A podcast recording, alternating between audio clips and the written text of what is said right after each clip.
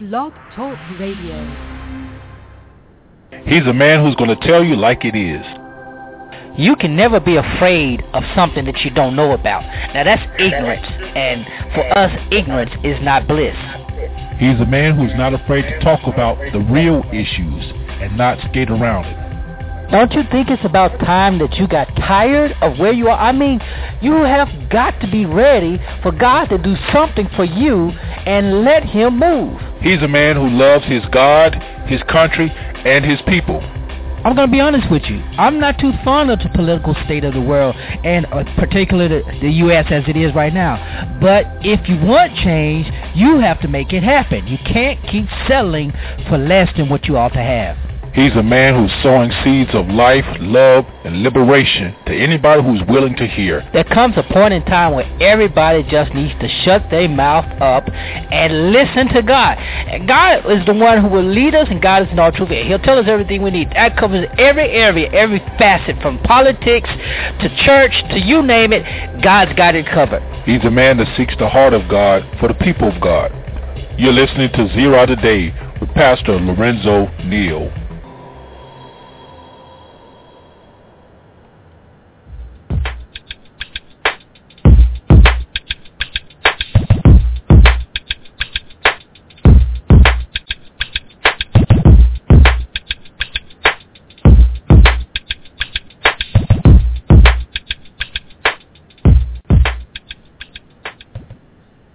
Morning and welcome to Zero Today.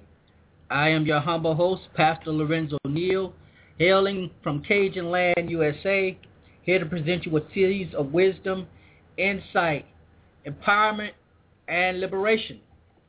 And as always, we are promoting a knowledge that is engaging and transforming, and it is our goal, it is our responsibility, it is our duty every week that we come on this show. It is our it's our joy to empower you, our listeners, to knowing and impacting the world around you. And as always, you're welcome to join us on this illuminating journey. There are several ways you can do it. Primary way, if you'd like to get your thoughts heard live on the air on this broadcast, if you want to, simply call the number 347-237-5230. That is the number to call to get your thoughts, insights in on the broadcast. Again, 234, uh, 4, 347 237 5230. That's the number to call to do that. Also, the chat room is open, so you can go to Blog Talk Radio and click on uh, the live chat, and you can join us in the chat room and share your thoughts and insights there. We do already have some in there. Um, you go go to the website, uh, Facebook page, Zero Network on Facebook, and uh, share your comments there if you so choose. Follow us on Twitter at Prophesy um, uh, follow us, send me an email, pastorlorenzoneal at gmail.com. And also, there are many other ways you can get in touch with us, but those are just a few of the main ways that you can do so. And we're glad that you joined us this morning. We're glad that you're here. It is August. It is already August, kids. Some kids are already in school. Some are preparing to go to school. But, uh, hey, you know, I'll talk about that a little bit later. So uh, let's go to the Lord in prayer before we go into uh, any further. Today we're going to be talking about pedophile pastors, the problem of pedophile pastors. You may not know, but it's becoming a dilemma, an epidemic in our church. It's, it's spreading like a wildfire in California or somewhere else. Uh, so we're going to talk about that. We're going to, you know, we're going to be looking for the signs of a pedophile. Uh, and uh, hopefully we can give strategies to you as members to empower you to protect the children in your church. So uh, those are just again things that we're going to be talking about as we go forth in this program the uh, this broadcast. So let's go to the Lord in prayer. Father, we thank you for today. We bless you for another day's journey. We thank you for those who are you allowed to see August, those who are celebrating birthdays, those who are celebrating anniversaries, whatever it may be. We just thank you.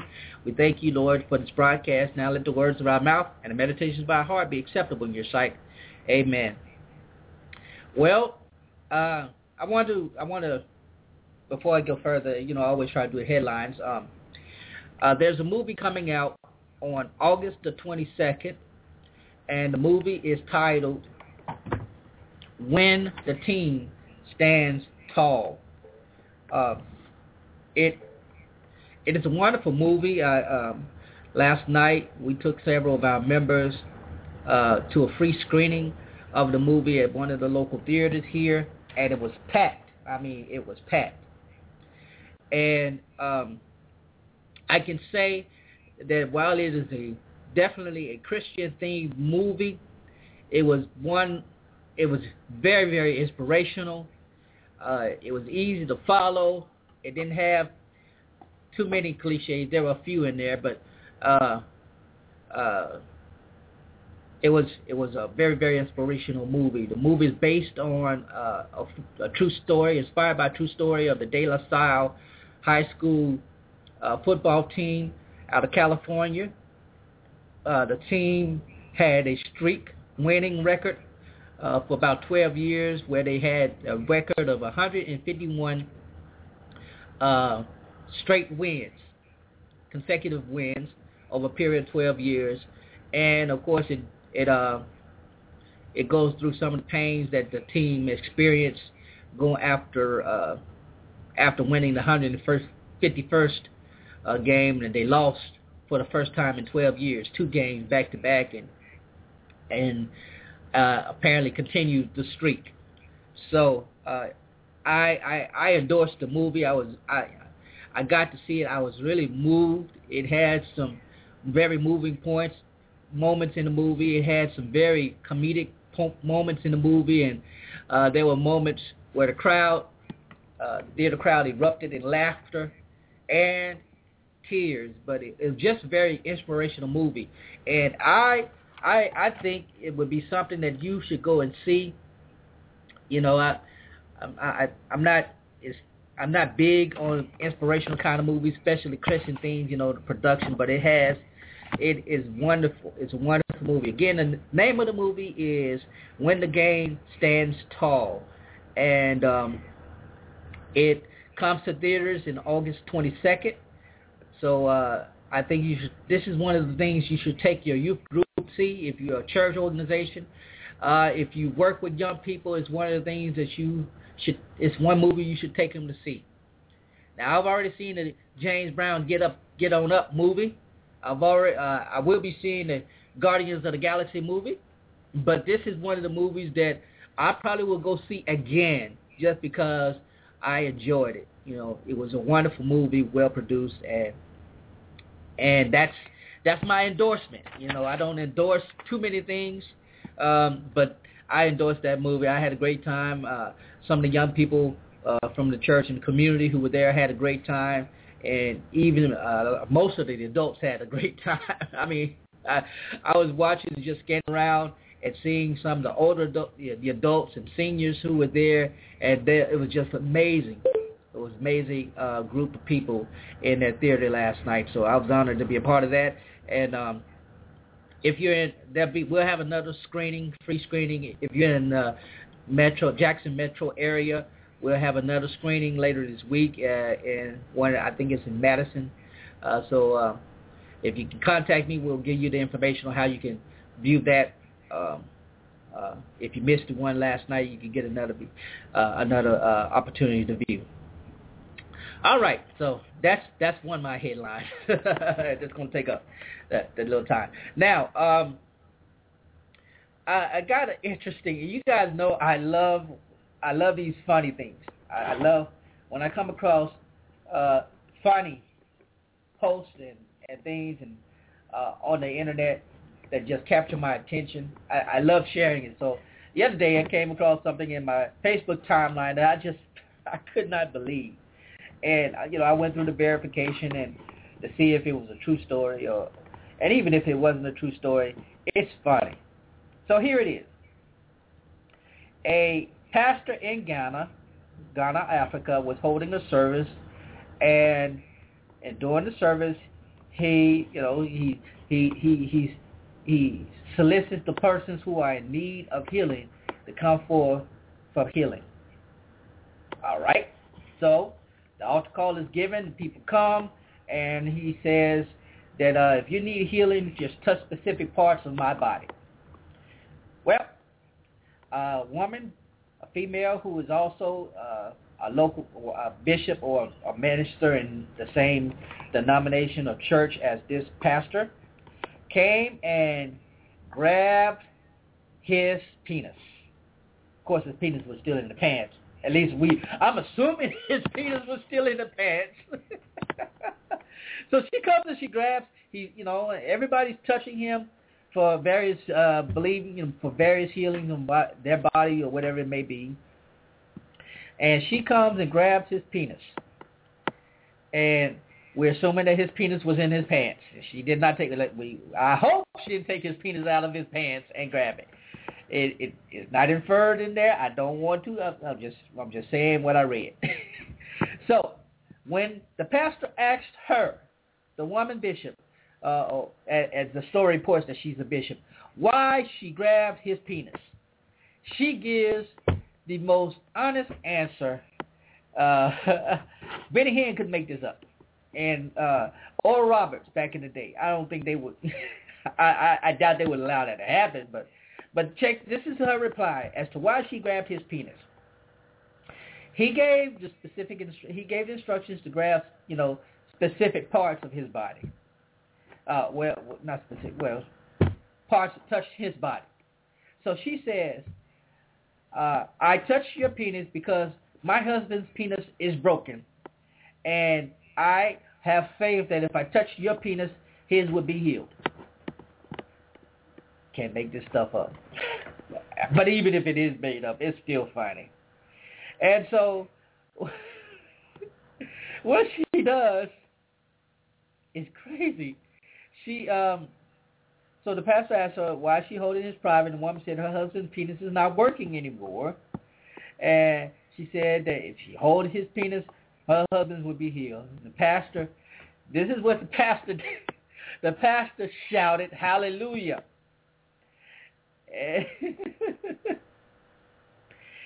he shouted hallelujah. And I don't know if he shouted hallelujah because, you know, he got a quick hand job or or if she was the only one who was really following the instructions. She paid attention, you know. She paid attention. She he, said touch the part of my body, uh, any part of my body. He didn't give specific instructions, uh, whatever. But she touched his penis. Uh, I hope it wasn't an erection. But, uh, oh God, I tell you, the more I think about this, the worse it gets, and the funnier it gets. But this is part of the reason. Things like this, this is part of the reason why folks don't come to the church.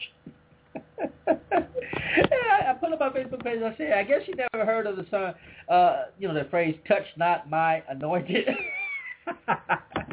Y'all, as you can see, I am having way too much fun with this.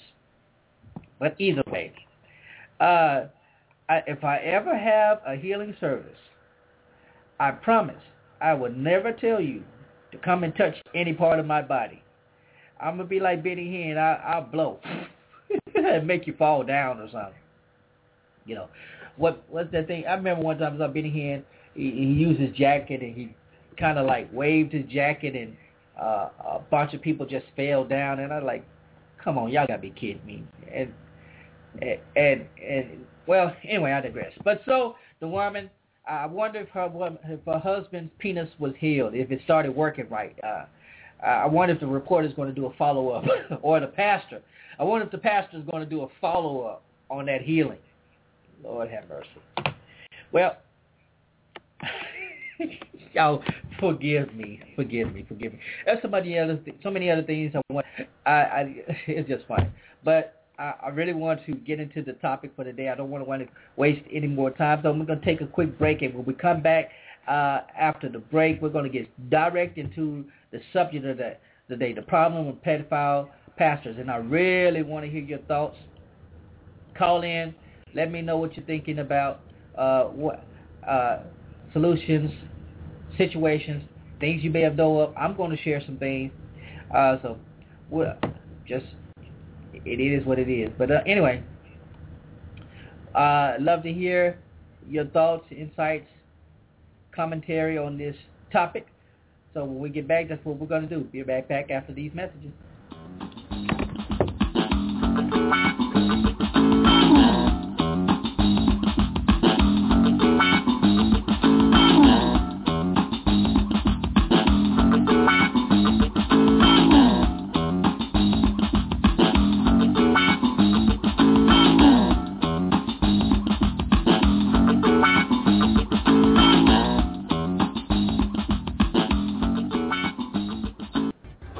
Social networking as much as you? Identity thieves. They can find your personal information and do some serious damage, like your birthday or your mother's maiden name. You need a new friend, LifeLock. We scour billions of data points every day. And if we discover that any of your personal information is misused,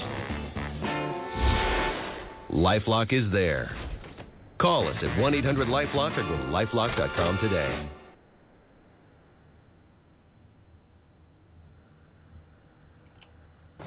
At Farmers, we make you smarter about insurance because what you don't know can hurt you. What if you didn't know that posting your travel plans online may attract burglars? Off to Hawaii. What if you didn't know that as the price of gold rises, so should the coverage on your jewelry? Ah. What if you didn't know that kitty litter can help you out of a slippery situation? The more you know, the better you can plan for what's ahead. Talk to farmers and get smarter about your insurance. We are farmers. Bum, ba, bum, bum, bum,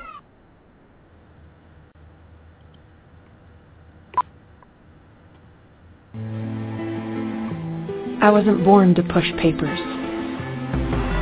I was born to push myself. To go where I'm needed. To keep this country safe. I was born with the backbone and brain power to take on any mission. This is my office. I was born ready. GoCoastGuard.com. Friends and loved ones, I listeners, my listening audience, I am excited. On yesterday, uh, the Christian Arts, Music and Christian Arts Ministry of the African Methodist Episcopal Church released AME Live. It's our first recording, our first uh, product uh, that is a connectional music product of our ministry, music ministry, and I have my copy. I have many other copies if you like to, because I tell you, I'm so glad about this project.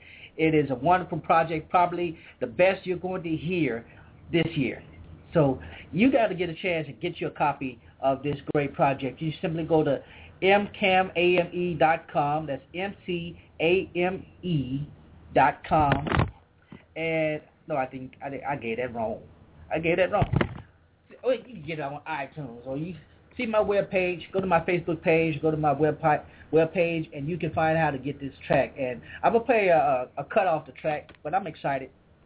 It's available now on every out every place you can think of. Uh, uh, Walmart, uh, Amazon, iTunes. You can get it. It's a wonderful project. I completely endorse it. I think you ought to get it. So, and uh, I'm telling you, you're gonna love it. You're gonna love it. I love it, and I've been listening to it since I purchased it. I, you know, I got a, a early copy. So that's my plug for that show, uh, for this part of the show. It is AME Live, the Music and Christian Arts Ministry of the African Methodist Episcopal Church, the International AME uh, Mass Choir, and it's their release.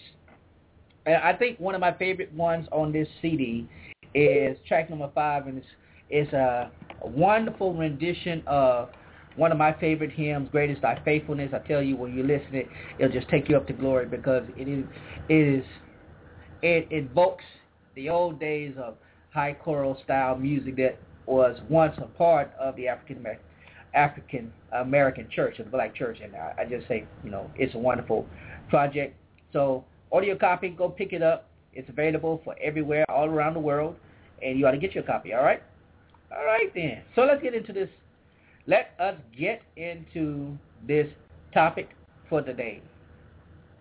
We're talking a very, very serious issue, and that is the problem of pedophile pastors. And and, and I know pastors is broad because actually I should include church people uh, because we have pedophiles in the church who are working alongside children. You know, they're leading uh, ministries, uh, youth pastors, volunteers, and things of that nature. And you, I have, I was appalled at some of the stories that I have been reading uh, about pastors and about clergy, about youth pastors, about youth workers in the church who are taking advantage of our children. Now, uh, about what four years ago, we had the story of uh, Bishop Eddie Long, and I I know I discussed this uh, several weeks ago on the pro on the broadcast. Uh, and and you know, because of Eddie Long's uh, prominence in the church, because of his you know, he was a high profile preacher. It came out, you know, the way the way it was reported, you know, it made international news. But you know, he had been doing this for probably some time. And his church stayed behind him. You know, and I played the clips and I I, I, I was trying to pull up those clips, some of those clips, and I was unable to pull up some of those clips uh, that I, I had. Uh, remember, uh, uh, CNN anchor Don Lemon uh, interviewed several young people from the church, and prior to just after the news broke, and then after he made his uh, Eddie Long made his uh, speech to the church, and then uh, there was a follow up, but it didn't get as much attention afterwards. You know, when they awarded the verdict. But it's just crazy. It's, it's just crazy how uh, this is coming, how it's uh, becoming an epidemic. And I do use the word epidemic because there is so much going on in the church. And uh, this often just gets sweeps, swept under the rug, you know, where we know, we suspect our pastor may be doing something, but uh, we, we really don't know. It's just a rumor. Or, well, you know, a pastor is human, and and this just one mistake, and he won't do it again. And you know, I, I was reading some of the defenses that members put over their children because they love their pastor. So let's let, let's get this. This is one, and there's several examples that we will. And part of this comes from um, I want to thank uh, my friends over at uh, uh, Church Folk Revolution, and uh, because they have been at the forefront on this issue. They have been uh, breaking stories before it gets anywhere. They're they're making people aware of this problem. So uh, kudos and commendations to the people over there, my brothers TJN over there at uh at uh Church Folk Revolution, pimppreacher.com. That's a plug for y'all. That's a plug for them. So you go and you'll find you'll be surprised. And I pulled up one article that I'm pretty gonna I'm really gonna discuss about uh, later on as a reference. But let me let me tell you how prevalent this is and how it is. Uh, you know, uh, just over a decade ago, just over a decade ago, the Catholic, the Roman Catholic Church in America was experiencing this dilemma you know, as news spread of priests who have been molesting children for years. And to cover it up, they simply would uh, move the priest to another church. And because priests, just like uh, us, are uh, by, uh, they're itinerant, so they can be moved. The bishops would simply move them to another church, and hopefully nobody would ever know. But you know, you got to deal with the emotional, the human emotional compact uh, component of that. And although life went on, it didn't go on as good as it could have gone had they not been molested. And it cost the Catholic Church billions of dollars. Literally, it cost at least a billion dollars because they had to pay lawsuits, and these were no no small chimp change lawsuits, not two million here and five million. You know, I'm talking about twenty and thirty million and, and and that's in just one diocese. It almost, well, I won't say it, but it bankrupted them, but the, it blemished the the image of the Catholic Church here in America and across the world. And of course, it started under Pope John Paul. Uh, when most of the scandal broke, and when he passed, it fell to Pope Benedict the 16th. And um, Pope Benedict, he did not really deal with it uh, he, uh, you know, he kind of, he, he, well, I don't even know how he handled it, but you know, he didn't address it as as, people would have liked him to address it. You know, he wasn't, didn't really punish those uh, those leaders that allowed it to happen, and it caused a lot of pa- uh, priests and bishops and cardinals and all them folk uh, to lose their job and be in prison. And many in the Protestant and evangelical church kind of waved their fingers and said, we expect that. How can you, I mean, what do you expect when you force your priest to be celibate? They're either going to become homosexual or they're going to molest children. Only to discover that was going on in the Protestant and evangelical church. And some of the church leaders knew and didn't do anything. And so there's story after story after story where clergy were being uh, inappropriate with children. Okay? Now, I mean, there's a local story here. And that's two stories that uh, I can reference. First is uh, a story that, uh, that broke here in, in the Jackson, Mississippi area. Uh, a minister of music, he was a pastor of music at a local uh, church assembly here. During the time of, you know, when they give the, the altar call for reconnect, you know, you know, rededication, whatever it may, may be, this this grown man comes and confesses to his church family that he had been molesting boys uh, prior to that church where he was currently serving, but he had been molesting boys in Louisiana and a, uh, one other state for at least 20 years.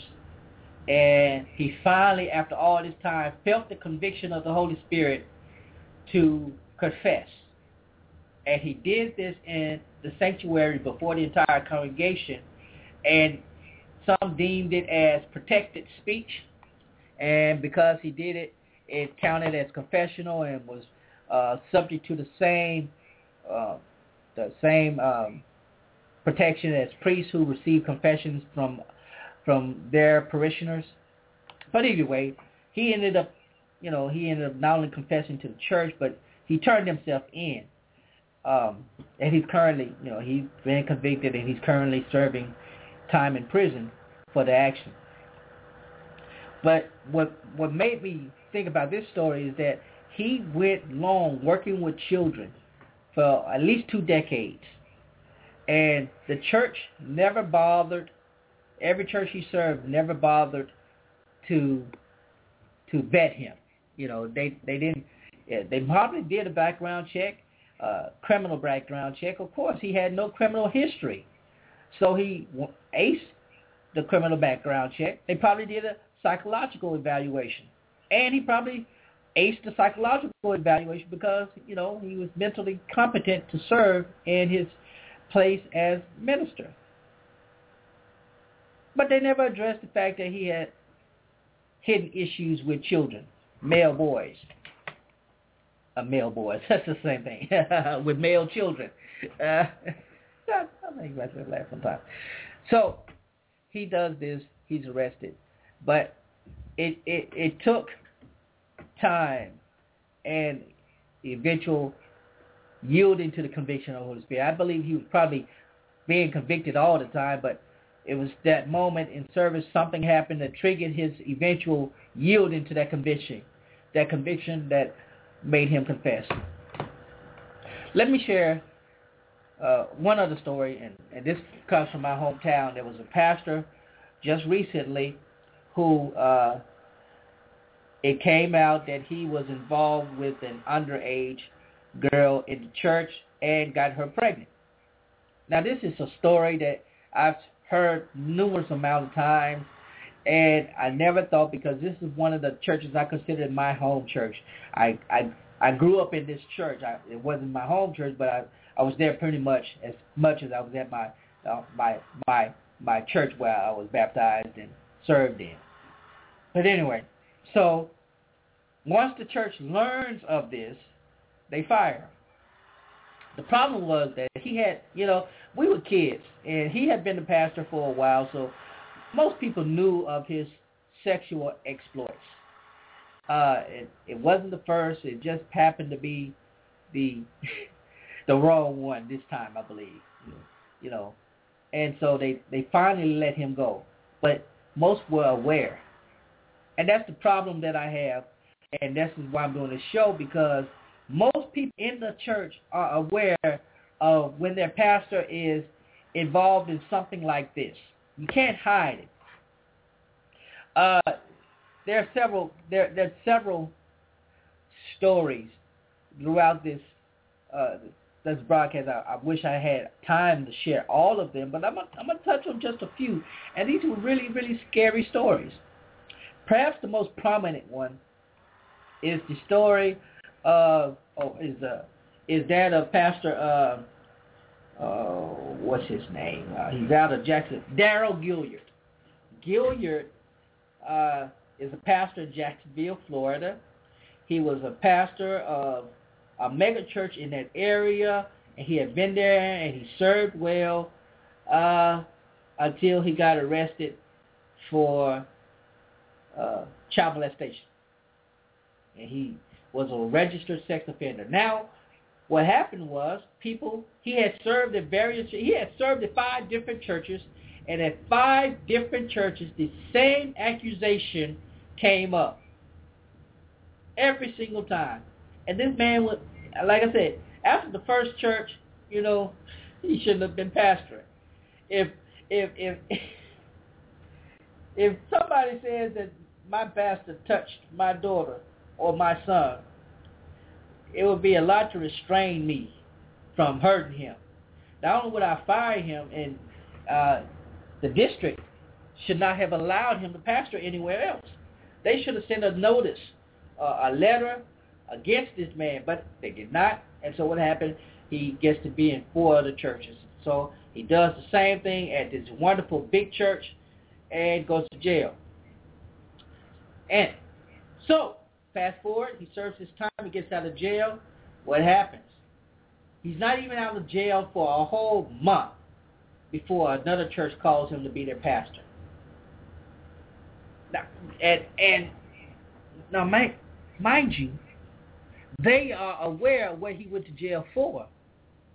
And they are aware that he is now a registered sex offender and they said, well, we just need him to fill the pulpit till we find a pastor. And then, of course, you know, he's filling, he's preaching.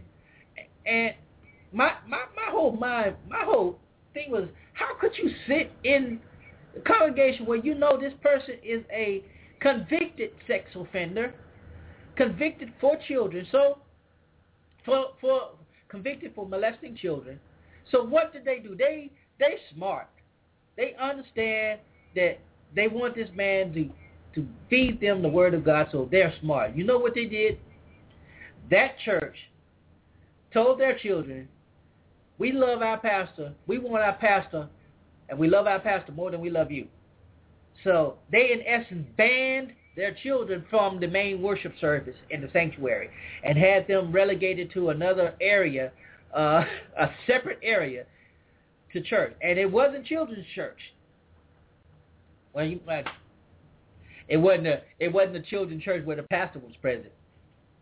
No, they had their own. They could not be in the same place as this registered sex offender. But they loved their pastor so much. They lobbied and they lobbied judges to say, look, this is our pastor. We we want our children to hear the great word this man is preaching because he's going to save souls even though he's convicted, God forgives and we forgive and yada yada yada and so forth. And so what do they do? They the judge finally consents and adjusts this man's parole so that he could preach to the children. And the children are now able to be in the service supervised. What does that mean? What uh, what is supervision? How, how what does it mean a child can be in the service with supervision? What the parents just going to be there? Well, apparently, it doesn't mean the thing. But anyway, I digress. So, this pastor has people who love him so much that they put him before their own children. And the stories go on and on and on. What would you do? What would you do? Would you allow that pass? I was wondering. I mean, what was the thinking, deacon boy thinking? Well, you know, he pastored the mega church, so you know he could probably bring that crowd to us. We just a little small church, and we got the big preacher. Yeah, right. Look, I'm gonna take a good, uh, quick break, and then I'm gonna come back and I'm gonna share some more stories with you. But before I go back to break, I want to put in another plug for the AME Live CD, the Music Christian Arts Ministry of the AME Church International Choir, their latest project, AME Live. You need to go get it. Walmart, Amazon, iTunes, go get it. Get your blessing. Take a break, and I'll be back right on the on the other side of the break, and we will uh, continue the topic. One of those things I love to hear your. Call in. 347-237-5230. Chat room is open. Let me know what you're thinking. I want to hear your thoughts. Be right How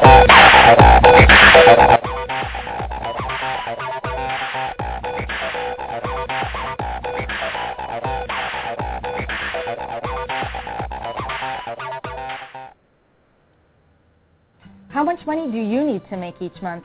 That's the first question we'll ask when you decide to start your own home business through IncomeAtHome.com.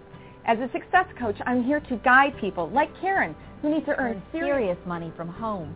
We were living payday to payday, and with four teenagers at home, we were worried. By the third month, I was banking more than $2,600. After only 18 months, I was consistently earning more than $7,000 a month. Now, it's a six-figure income, and I'm paying cash for college for four kids. We found our way out of rat race. Listen, this isn't selling soap or energy water to your friends. This is a real business bringing potential customers to your computer so you can earn money 24-7. IncomeAtHome.com is affiliated with a multi-billion dollar company and carries a triple A rating. So how much money do you need to earn each month from home? Visit IncomeAtHome.com right now for your chance to win $1,000.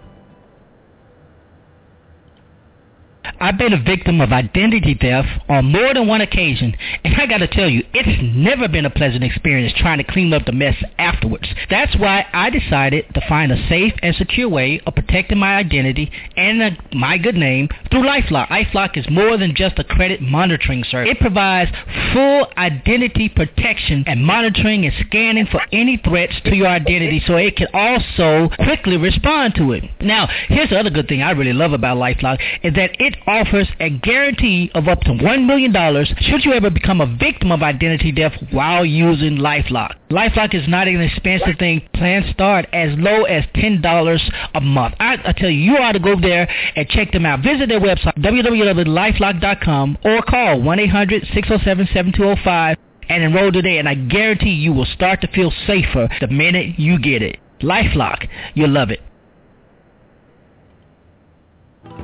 Heard the saying, clothes make the man. Used to be that way with suits. Wear one and you'd start to think like one. Wall Street before Main Street, profit before people. Well, that's changing. I mean, look around. You see a lot more guys wearing suits. They're not thinking like suits. What it comes down to is this. Today, you don't have to be one to wear one. You're going to like the way you look. I guarantee it.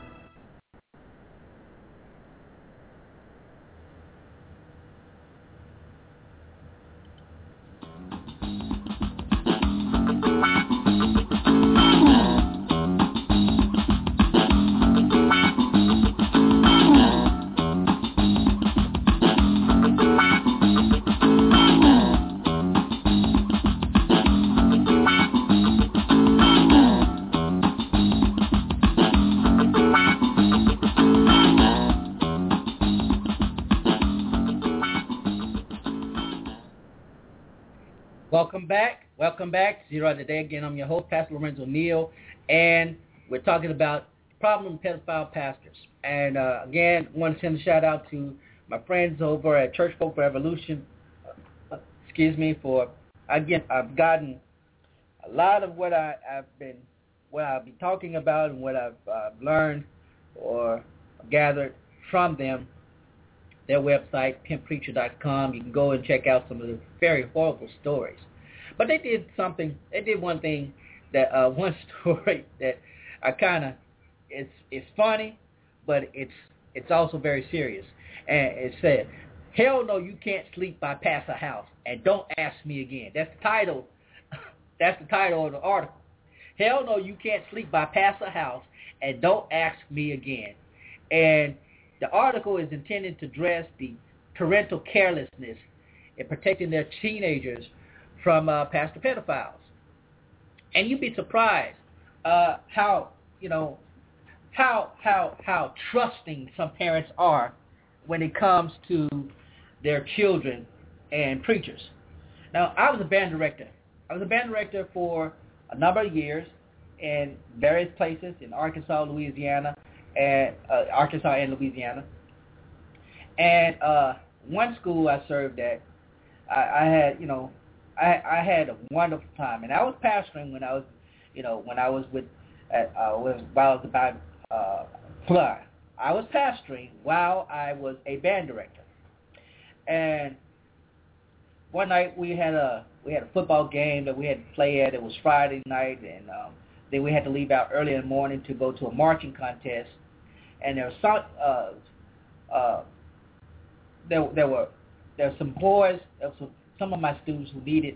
They're like, well, you know, we don't want to go home. I was like, y'all got to go home because I don't want to go home. I want to go to sleep. Anyway, uh, parents weren't available for some reason or another. I got in touch with them and and I was like, you know, are you coming to get them or whatever? They said, oh well, you know, let them stay. It's only a couple hours before they have to be up again and and and be ready to leave. I said okay, and I was like, part of me was like, y'all parents, you know, y'all trust y'all trusted me too much. Now I, I wasn't gonna touch the boys or nothing like that, and it was just you know, and I addressed it eventually. I said, you know, I know I'm a pastor, and I know you know I'm a pastor. I know I'm a band director, but you still need to be careful about your children. You can't just let anybody around your children. Uh, you know, I, I I don't go that way, but thank you know, thank God I don't go that way. But but what if it hadn't been me? No, what if it was uh, one of those pastors who, you know, hiding the fact that they like uh, touching these children? So this story was really, really, uh, you know, it, it really touched a, a, a nerve on me because I, I see how parents sometimes are just over trusting uh, those who are in church leadership. And I don't want to exclude laypersons. I'm including everybody in church leadership. And you know, when you know, we, we teach our children to be aware, you know, of the obvious pedophiles, you know, people, you know, uh, the ones who like, I can't find my dog, I can't find my cat, will you help me? And then next thing you know, they kidnap the kid. Or, you know what I'm saying? But it's the ones, uh, and I should be also including leadership in school because, uh, you know, teachers do it. Uh, but anyway, dealing with pastors. You ought to be careful. You need to know your pastor before you allow your child to, you know, spend the night over their house. Uh, and if your pastor, it, it, it doesn't matter if your pastor is married. You know, we kind of put up the flags when they're single, but if they're married, that doesn't that doesn't mean that they won't do nothing. So I'm, I'm scrolling through this story, and there, there, he, uh, the author lists several pastors in several situations where, because parents were so trusting of their children, allowed them to stay at the pastor's house, and the child ends up uh, being sexually molested or assaulted by the pastor.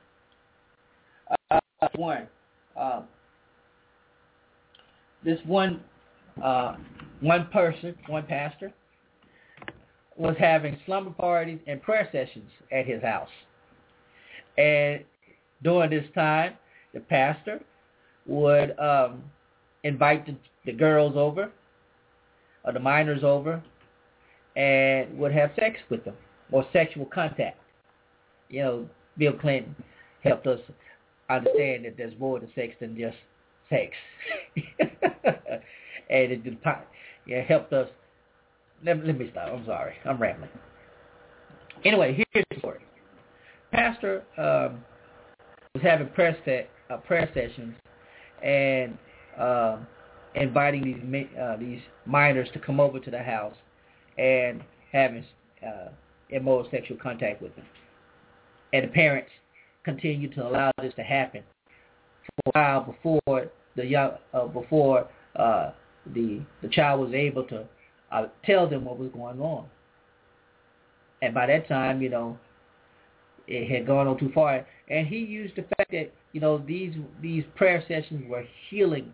Uh, this you know he used his position as a, in the church to say that they were a part of a healing process and private prayer. That's just something.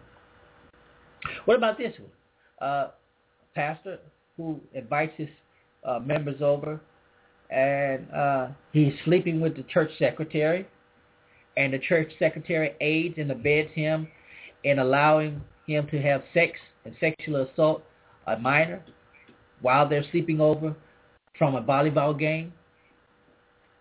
Man, I tell you. But perhaps the most disturbing, the most disturbing one is when um, you are told that your pastor is a pedophile, when you are told that your pastor is doing stuff to children he ain't got no business, when you are told such and warned about such and you do not act, which is what happened in the case of the Roman Catholic Church. Uh, they were told and they acted, but they didn't act in, in favor of the children. They acted in favor of the church. And what happened? You know, they know the story. And that is what happens all the time. This is this is ongoing in the church. The members, if they learn of any type of immorality, but particularly when it comes to children, when they learn of the immorality on the clergy or the church staff, what do they do? They act, but they act not in the favor of the child, but in the favor of the church. They say, you know, you know they, they, they'd rather try to cover it up than do anything. They'd rather try to make sure that the pastor's image is not uh, messed up. So there's a pastor uh, out of Philadelphia, uh, pastor, I want to say Youngblood. Yeah, Dwayne Youngblood.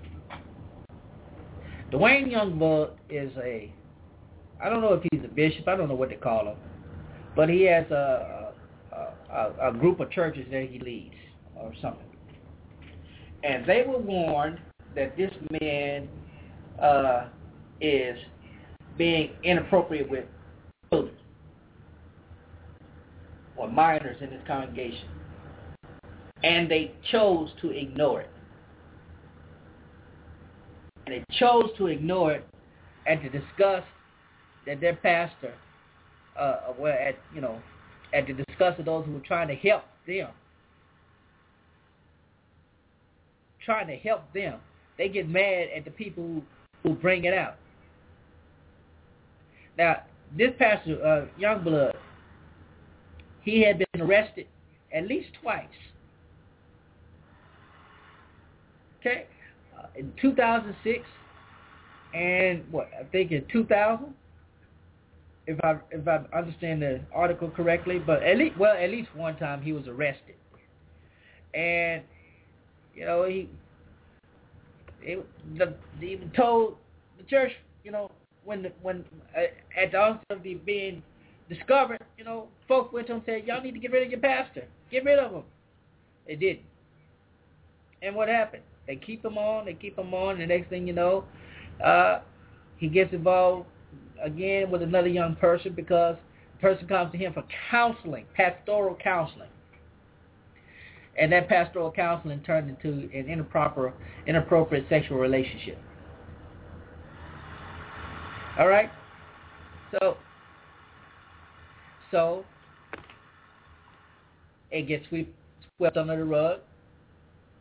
And uh, he gets, although he, he, he did get convicted, he still was able to pastor.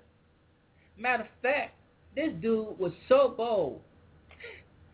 This dude was so bold.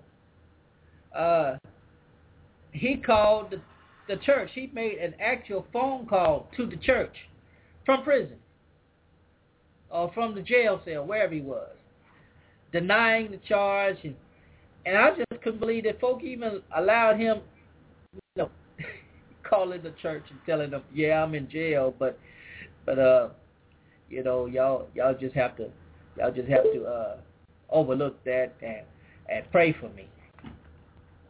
What makes it worse is that this particular pastor wrote a book and said that he was delivered from homosexuality. He had acknowledged that he was one time struggling with that and that he had been delivered from it. And that's why you can trust me because I, I wrote a book. And my book says I'm, I'm delivered from it. So believe the book and don't believe me. what happens? He gets arrested again. And finally the people, finally the people, well actually no, they really didn't care. He gets nice little lawyer who uh, who's going to defend him and course try to shift blame from him to the victim. And, and that, that's what makes me upset, you know. You holding these preachers higher than the victims. You esteem them higher than the victims. The ones that they they they hurt make them the the evil person. And that's what that's what frustrates me. That's what irritates me. How dumb can you be? How loyal must you be to a pastor who is molesting your children? How loyal can you be to someone who is who is literally, you know, causing other people so much pain that they're committing suicide? Or or they are turning straight young men into homosexuals because they've been molested by the preacher. But you're going to support the preacher over the victim. How sick is that? How can you say, as a as a church, you know, a card carrying church member, that you saved, sanctified, spirit filled, but you're going to ignore the fact that your pastor is committing the vilest of crimes. And I know there's a line in him that vilest offender who truly believes a moment from Jesus, a pardon receives. I know that's in one of the hymns. To God be the glory. That's the name of the hymn. But but still, the vilest offender, yes, receives a pardon for Jesus, but that person should be put in jail. And before I cast judgment, y'all say before y'all say I'm judging, and, and uh, before you say judge nothing before the time, as some of you super spiritual folk would do. Let, let, let me ask you this question. What would you do if your child, if you discovered your child had been inappropriately uh, involved with your pastor? Right now, there's a pastor in Memphis, Frank Ray, and we talked about this before, but just the fact that you know, he had been involved with numerous women in his congregation, and one woman brought charges against him for being involved with her children, her daughters, or, or a daughter, or something of that nature. Uh, I, I don't have the exact facts, uh, but we've reported, we've talked about it. You can go online and and uh, you know, Thaddeus Matthews is his radio show in Memphis, uh, his show in Memphis has discussed it, and he made YouTube videos about it. But anyway, but folks are still at his church defending that man. And instead of stepping away and repenting, he took out a restraining order against a woman accusing him of messing with his her daughter. How sick is that?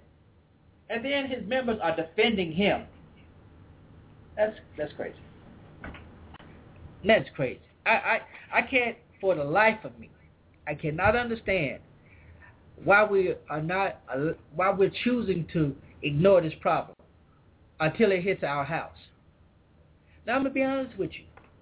We need to be proactive, and I'm running out of time, but I'm still gonna say it. And uh, if we go off the air, fine, you know. But you know, listen to the archive, and you catch the rest of it.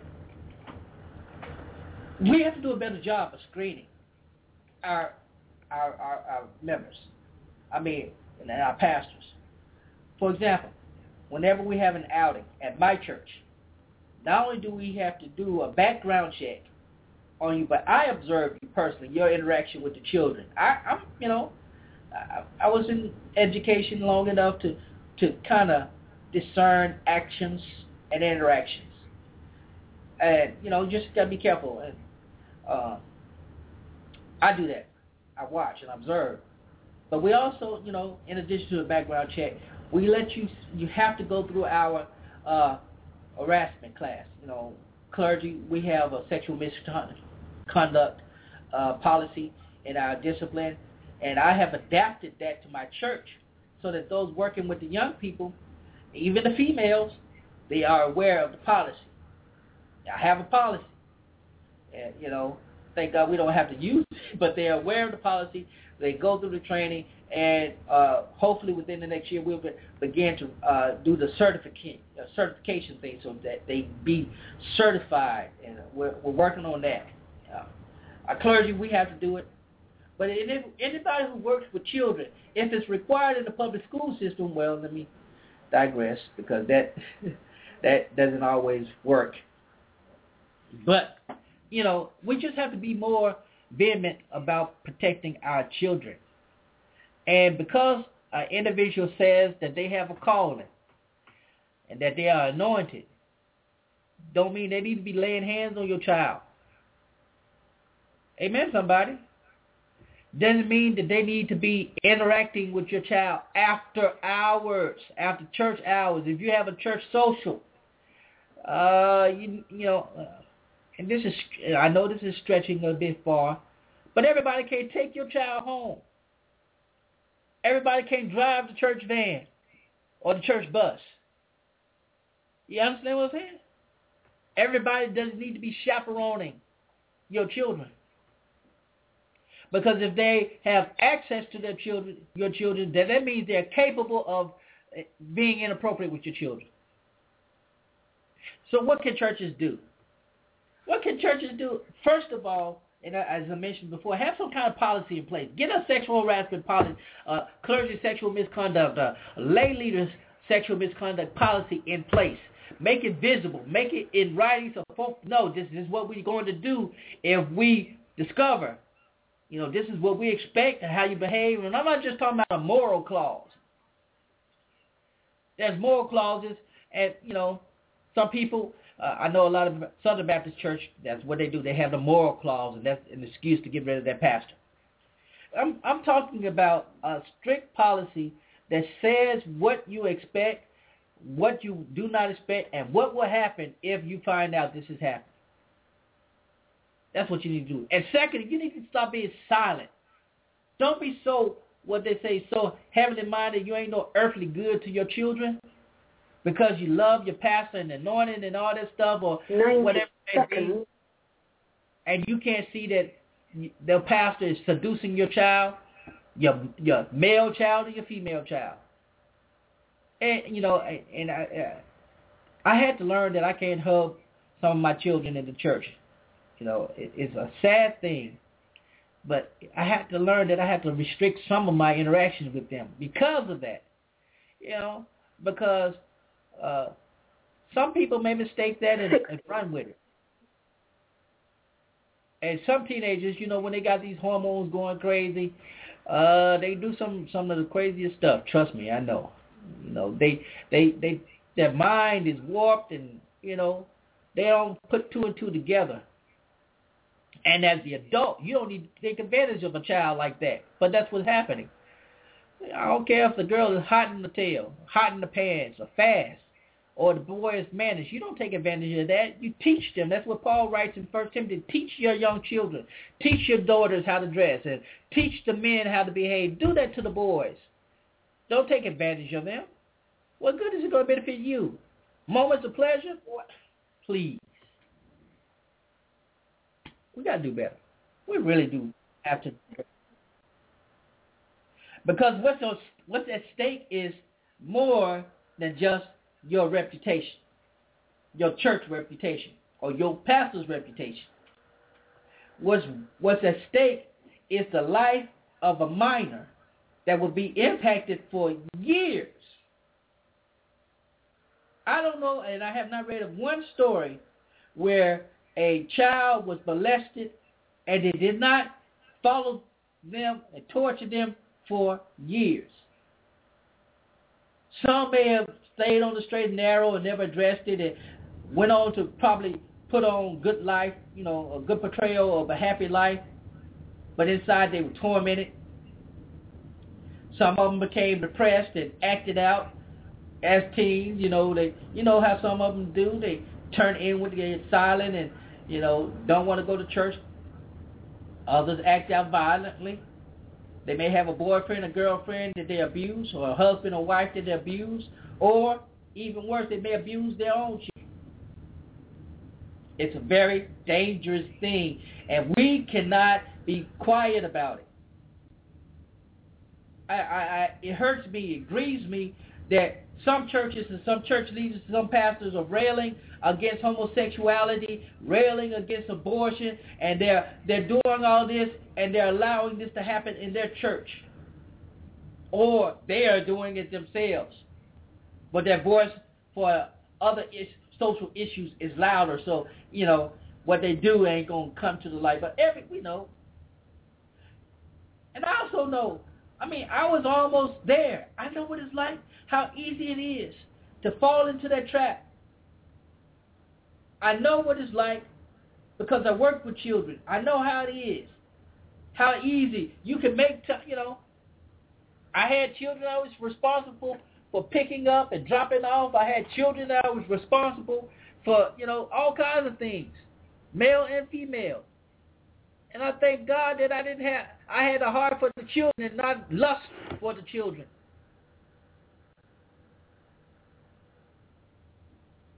And we need pastors like that. We need pastors who have a heart for their children, a heart that goes beyond just the fact that, you know, they got them.